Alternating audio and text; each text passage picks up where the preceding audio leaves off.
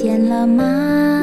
暖风呼呼地吹过每一个家，滴答滴，滴答滴，你还记得吗？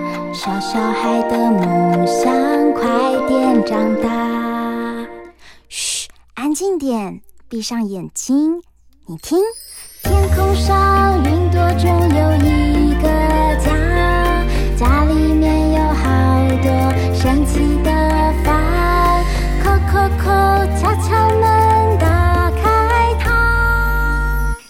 知道房间里的秘密吗？欢迎来到童话梦想家。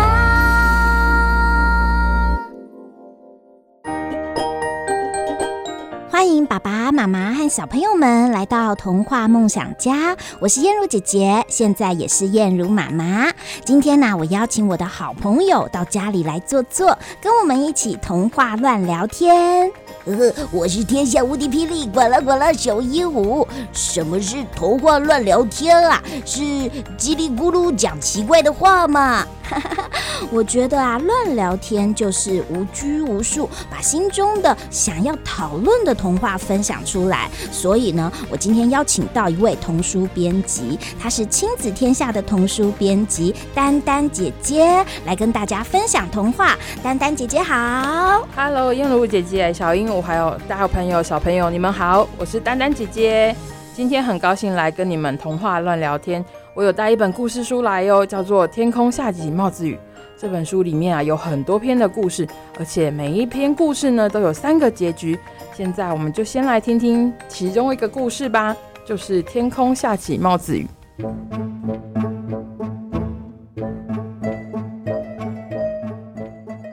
故事名称：天空下起帽子雨。一天早晨，在米兰的碧昂克尼会计师要替公司跑一趟银行。那天天气很好，完全没有雾，甚至还看得到蓝天。那是十一月，最不可置信的是，居然还能见到阳光。碧昂克尼会计师心情愉悦，一边踏着轻快的脚步，一边在心里哼唱。好一个晴天，好一个晴天，好一个大晴天，真是美丽的大好晴天呐！但是他突然间忘了哼唱，忘了走路，呆立在原地，目瞪口呆盯着天空，以至于有人撞了上来，开口就骂：“哎，你在干嘛？站在马路中间看云哦，走路要看路啊！”可是我没在走路，我没动啊！你看，看什么？我没那么多空闲时间。看哪里呀？哎哎，我哇哦！天哪！你看到了吧？你觉得那是什么？那那那是那那是帽子。一点没错，从蔚蓝天空掉下来的是密密麻麻的帽子。一顶帽子很可能是被风吹着跑的，两顶帽子。很可能是从某个窗台上掉下来的，但是从天而降，降下成百上千，甚至有上万顶的帽子，有男帽，有女帽，有的缀有羽毛，有的呢则有小花，也有军帽、鸭舌帽、皮草帽、无边巴斯克帽，有边巴斯克帽、滑雪毛帽。除了碧昂克尼会计师和那位撞到他的先生，许许多多先生女士都停下来望着天空。后来，连面包助理在曼佐尼路和拿破仑三路交叉口指挥交通的警察，还有十八号、十六号以及一号电车，全部都停了下来。电车驾驶从车上走下来，看着天空；乘客也从车上走下来，各自发出议论：“哇，好神奇哦！从没有见过这个景象哎！走了啦，一定是面包店的广告传单。帽子跟面包店有什么关系呀？”不然就是牛轧糖的广告传单。嗯，什么牛轧糖啊？你脑袋里只有吃的，帽子又不是可以吃的东西。这些是真的帽子吗？你自己不会看哦，不是帽子是什么？啊、哦，看起来很像帽子，但真的是可以戴在头上的帽子吗？不然你帽子都戴哪里？难道是鼻子上吗？这番讨论很快就落幕了。帽子纷纷落在地上、人行道上、马路上、车顶上，有的还从小窗飘进了电车，有的则直接飞进了商店里。大家都捡起帽子往自己的头上试戴。哇，这是宽边皮帽！贝扬克尼会计师，你试试看这顶。可是那是女帽。你可以带回家送给太太，是不是啊？可以把头纱放下来。对，可是我才不要戴着女帽进银行办事。那就给我吧，我奶奶可以戴。可是我小舅子的妹妹也很适合。哎，这顶是我先拿到的，是我先拿到的。有人一口气拿了三四顶帽子走，全家人一人一顶。还有一个修女匆匆跑来，收集了好几顶童帽要送给孤儿院。大家捡走的帽子越来越多，天上掉下来的帽子就越多。帽子渐渐盖住了公共空地，堆满了家家户户的阳台。大帽子、小帽子、大鸭舌帽、小鸭舌帽、圆顶小礼帽、高顶大礼帽、宽边草帽、牛仔帽、尖顶帽、锥体帽，有带式的，无带式的。碧昂克尼会计师手上拿着十七顶帽子，不知道该不该离开。从天上掉帽子下来，毕竟不是每天都会发生的事，机会难得，应该把这辈子会用到的帽子都准备好。反正我这个年纪，头围不会再大了，说不定会变小。怎么可能会变小？你这句话在暗示什么？你是说我的脑袋会缩水？好啦好啦，别生气，会计师，那顶空军军帽也可以带回家哦。帽子掉啊掉，掉个不停。有一顶正好落在那个交通警察的头上，他已经不指挥交通了，反正帽子根本完全不听指挥。而且那是一顶将军帽，大家都说那是个好兆头，显然他很快就会升官了。然后呢？第一个结尾。几个小时后，有一架意大利航空的大型飞机降落在法兰克福机场。为了即将开放给大众参观的国际帽展，这架飞机绕行了全世界一周，载回了各式各样的帽子。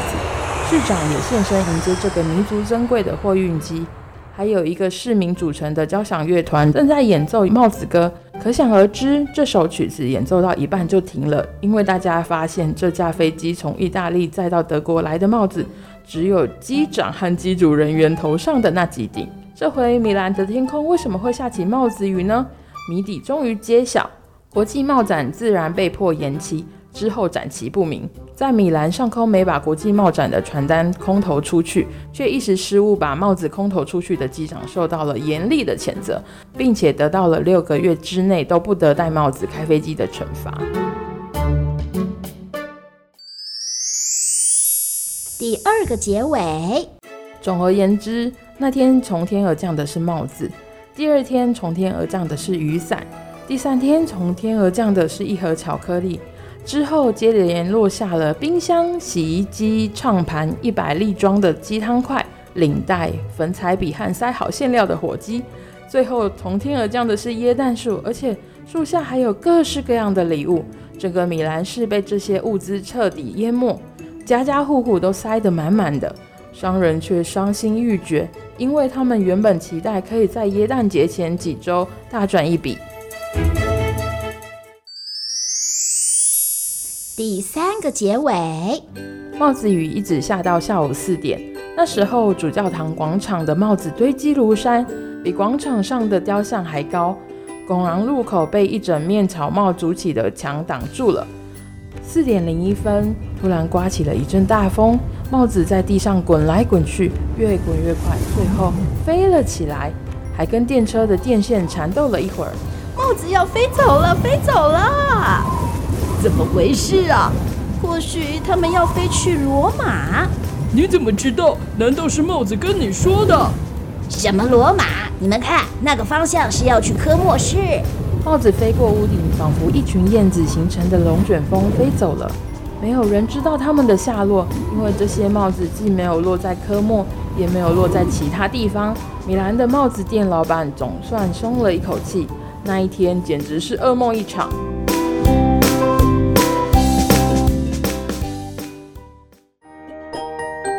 天空为什么会下起帽子雨呢？刚刚啊，丹丹姐姐说了这个故事的三种结尾，你最喜欢哪一个呢？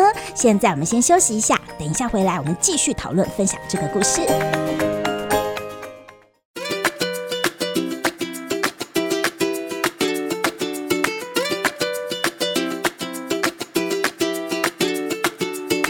回到童话梦想家，我是这个家的主人燕如姐姐。今天呢，我们要来跟大家童话乱聊天。刚刚呢，丹丹姐姐和我一起为大家说了个故事，叫做《天空下起帽子雨》。我管了管了，小鹦鹉觉得太神奇了，怎么会有故事没有正确的结局，还有三个结局给大家挑选啊？嗯，对啊，燕如姐姐呢也觉得，哇，这个故事呢打开了我的想象力，让我啊很想要来猜猜看，到底哪一个结局才是正确的。我们先请呢丹丹姐姐来跟我们分享一下。丹丹姐姐，你喜欢故事有结局吗？应该是说我比较喜欢。呃，故事不要有太教条的结局，然后、哦、就是说给大家一个准确答案吗？对，就是因为有的故事，譬如说像是那种侦探故事啊，或者是呃一些有凶手的那种故事，哦、你就会想说啊，我一定要知道凶手是谁。这、嗯、这时候你就会想说，嗯，那我一定要知道结局是什么才可以啊。所以，我们常常呢看那个电影或者看电视节目，我们看影片的时候，我们都会随着它的剧情，然后我们就想要知道，哎，这个答案是什么？但是每一次答案都会告诉我们，可是故事可以不一样，对不对？对对对。但是有些比较想象力丰富的，像这一本《天空下起帽子雨》，嗯、我觉得它就蛮有趣的，就是它会给你好几种完全不一样的结局发展，嗯，嗯嗯然后你可以自己去选，说，嗯，我今天就是比较喜欢 A 结局，嗯、第一个结局。然后，或者是可能隔了几天，就说，哎，我喜欢第二个，嗯，或者再隔了几天，你可以自己想一个你自己喜欢的结局。这种很开放的结局，会随着不同的故事属性去安排，我觉得是最好的。嗯，今天丹丹姐姐呢为我们带来了这个故事呢，叫做《天空下起帽子雨》，这是一本算是文字量蛮多的一本厚厚的书，嗯、它是蛮适合国小的小朋友阅读，对不对？嗯这一本的故事其实没有很难，因为它就是一则一则，然后每一则大概三四千字，所以蛮适合给中年级的孩子读。嗯、然后我觉得它是你可以一边读，嗯、除了可以自己想之外，你也可以跟爸爸妈妈或者是跟同学去讨论说，哎、欸，为什么这个故事？如果变成第一个结局是，怎么会突然变成正面的结局呢？或者是为什么会突然变成反面的结局？嗯，会去思考，然后也可以去一起讨论这样子。我管了管了，小鹦鹉啊，就想要来问问看叶如姐姐还有丹丹姐姐，那你们呢？最喜欢刚刚天空下起帽子雨的哪一个结局？呃，那我先请丹丹姐姐先说好了，你喜欢刚刚三个结局的哪一个呢？我其实最喜欢的是第一个结局。嗯，就是第一个、哦啊、第一个结局是我没有想到的。我本来其实想说，哎、欸，天空下起帽子雨，不会第二天要下起什么奇怪的东西吧？就是原本很天马行空的这样想，嗯、然后发现，哎、欸。没有，其实它可以是很理性的结局，就是只是一个飞机飞过，然后它原本应该要空投传单，就按错按钮，结果丢下了很多的帽子。对对对。好，燕如姐姐先来帮大家复习一下，刚刚呢，天空下起帽子雨，它的三个结局，第一个结局呢，就是丹丹姐姐选的这个结局，就是呢，其实是飞机呢，它本来要空投广告传单，结果它丢下的是帽子。对，对。然后第二个结局呢是。他每一天都降下了不同的就是东西，然后呃最后呢呃商人呢非常的伤心，因为他们本来是希望在那个耶诞节前可以大赚一笔，但是呢因为整个米兰城市都已经被所有的物资给淹没了，嗯、对，对也不用买了。对，然后第三个结局呢是他是呃就是帽子他就飞走了，又飞到另外一个地方去，然后大家说哎他这个帽子改变方向要飞去哪里呢？好像要去科莫市，所以它就是很奇怪的一件事情，就是帽子飞过来又飞走了，就也没有原有的。来了，然后又走了，然后你也没有没有人知道他接下来要去哪里，这样。对，管啦管啦，小鹦鹉要问叶如姐姐，那你选哪一个呢？丹丹姐姐，我觉得你是一个理性的人，所以你选了第一个结尾。但是燕如姐姐最喜欢的是第二个结尾，第二个第二种结局啦，就是说天空每一天下起的东西都不一样，然后第一天是帽子，第二天是雨伞，第三天呢可能是巧克力或什么的，我会觉得这样子很缤纷呐。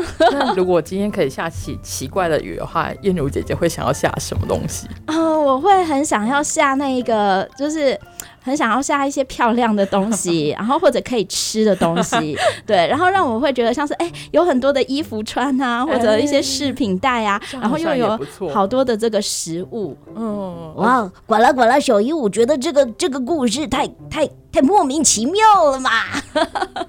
对啊，小鹦鹉，你应该很少来阅读像是这样的故事，但是我们就要请丹丹姐姐来为我们介绍一下。那这本书的作者是谁呢？他为什么要把每一个故事都设计三种结局呢？嗯，其实这个作者叫做罗大里，他其实是一个意意大利国宝级的童话创作人，然后创作非非常多非常多的作品。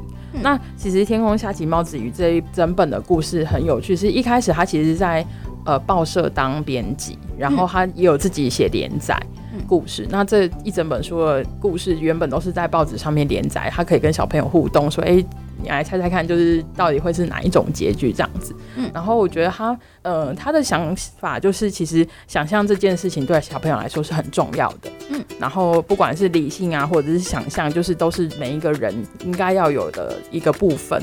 然后，如果你读完奇幻故事之后，你可以从这些呃，比如说笑呃笑得很开心的事件里头，然后去认识自己的想法到底是什么，对他来说是很重要的一件事情。所以。嗯，所以他在每一篇故事里头都设计了三个结局哇，然后你会发现这些结局有的是正面的结局，嗯，他就是依照原本故事会朝正向的发展这样走下去，嗯、那有的人可能就是很反面的结局，原本想说啊，应该会很顺利。从此过得幸福快乐，对对对，或者是他会给你完全来一个颠覆，完全就是无厘头。你好说，嗯，怎么会这样呢？发生什么事这样子？哎、欸，对，这其实很有趣。我们常常都是给孩子一个完整的故事，嗯、对不对？对。呃，但或者说让孩子们就是呃有延伸想象。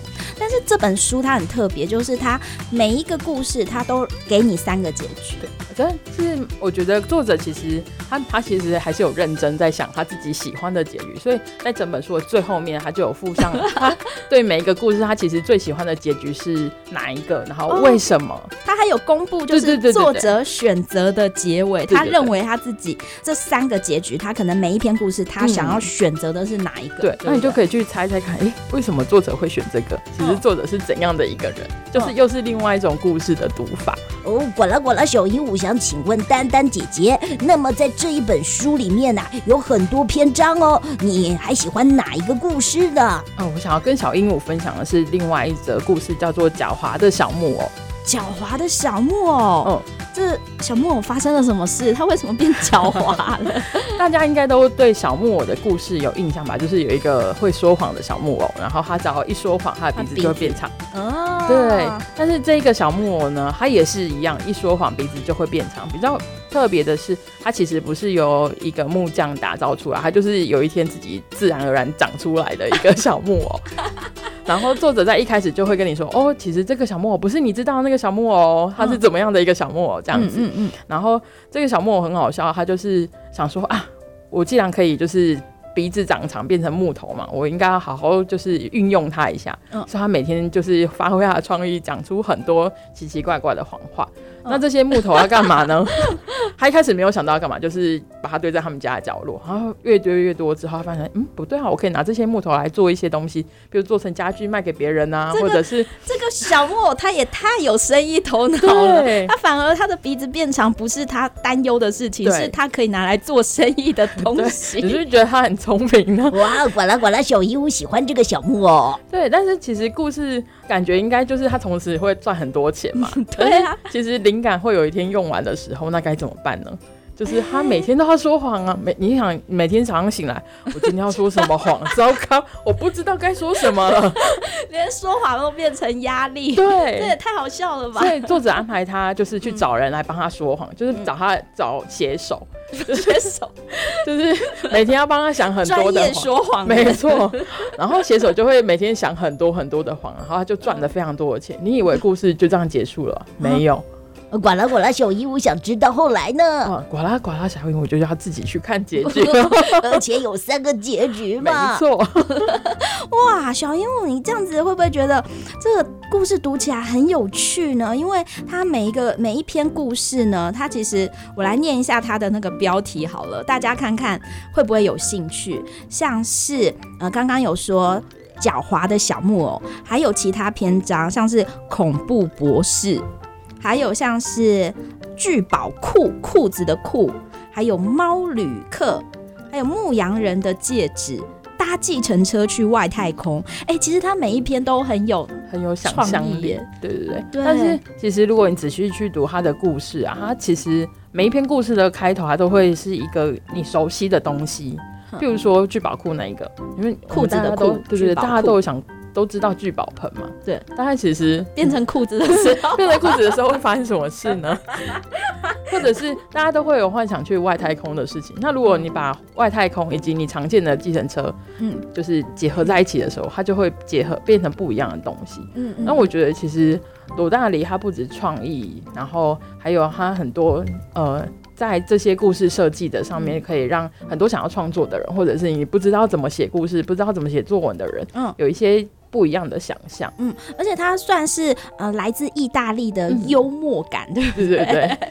呃，管了管了，小鹦鹉现在啊有个难题耶，呃，那么呃，丹丹姐姐啊，你觉得小朋友们要从哪里去发现生活的创意，可以写故事呢？嗯，我其实很喜欢跟小朋友玩一个故事，就是玩故事接龙的游戏。故事接龙，对对对，就是我们可能看一本故事，或者是呃看路上的某一个东西，然后我们就开始想象。啊、哦，就是我说一段换你。对对对对对，或者是我们会在路上总会看到不一样的人嘛，嗯嗯嗯，然后可能你完全不认识这个人，然后他可能穿的非常的特别，嗯，你就可以开始帮他编故事。他觉得他只是路过路 人，想说莫名其妙，我我也变成你的故事主角。对对对，就是其实我觉得想象力这件事情并不难，就是你可以把你生活里面很重要的东西，或者是常看到的，嗯。两个不一样、没有相干的人结合在一起，一起哦、对，譬如说我刚刚说路人的这个部分，你可能看到一个呃老太太走过去，嗯、那如果这时候他对面迎面走过来的一个小女孩，如果是她的谁呢？他们会遇见什么故事？那、啊、其实故事的呃整个结构不外乎就是人、事，嗯，然后时间、地点，嗯，那你把这这四个元素去做不一样的组合的时候。嗯就是会想到不一样的故事结局。嗯，丹丹姐姐，下次你可以来我们童话梦想家开一堂那个小朋友的写作课，没有问题。对，爸爸妈妈也可以透过像是这一本书，让小朋友们呃来练习，就是童话的创意，然后童话的想象。嗯、而且爸爸妈妈也可以跟小朋友玩童话的接龙，对不对？嗯、就是然后呢，这三个字其实蛮有魔力的。嗯嗯，就是有时候你已经。跟小朋友读了同一本故事很多次的时候，嗯嗯、其实大概可能到了第五次，妈妈已经腻了，妈妈就可以开始跟就是小朋友玩一些不一样的，嗯、就是自己去编自己的，然后然后用可能现成的图，然后讲完全不一样的故事。嗯然后小朋友就是也会跟着你每一次说这些不同的故事，然后培养他的想象力。嗯，管了管了，小姨，我感觉我的灵感好像来了耶！我现在已经迫不及待，我要我要来写我自己的童话故事，而且呢，我也要不给大家结局，可能是我想不出来。管啦管啦。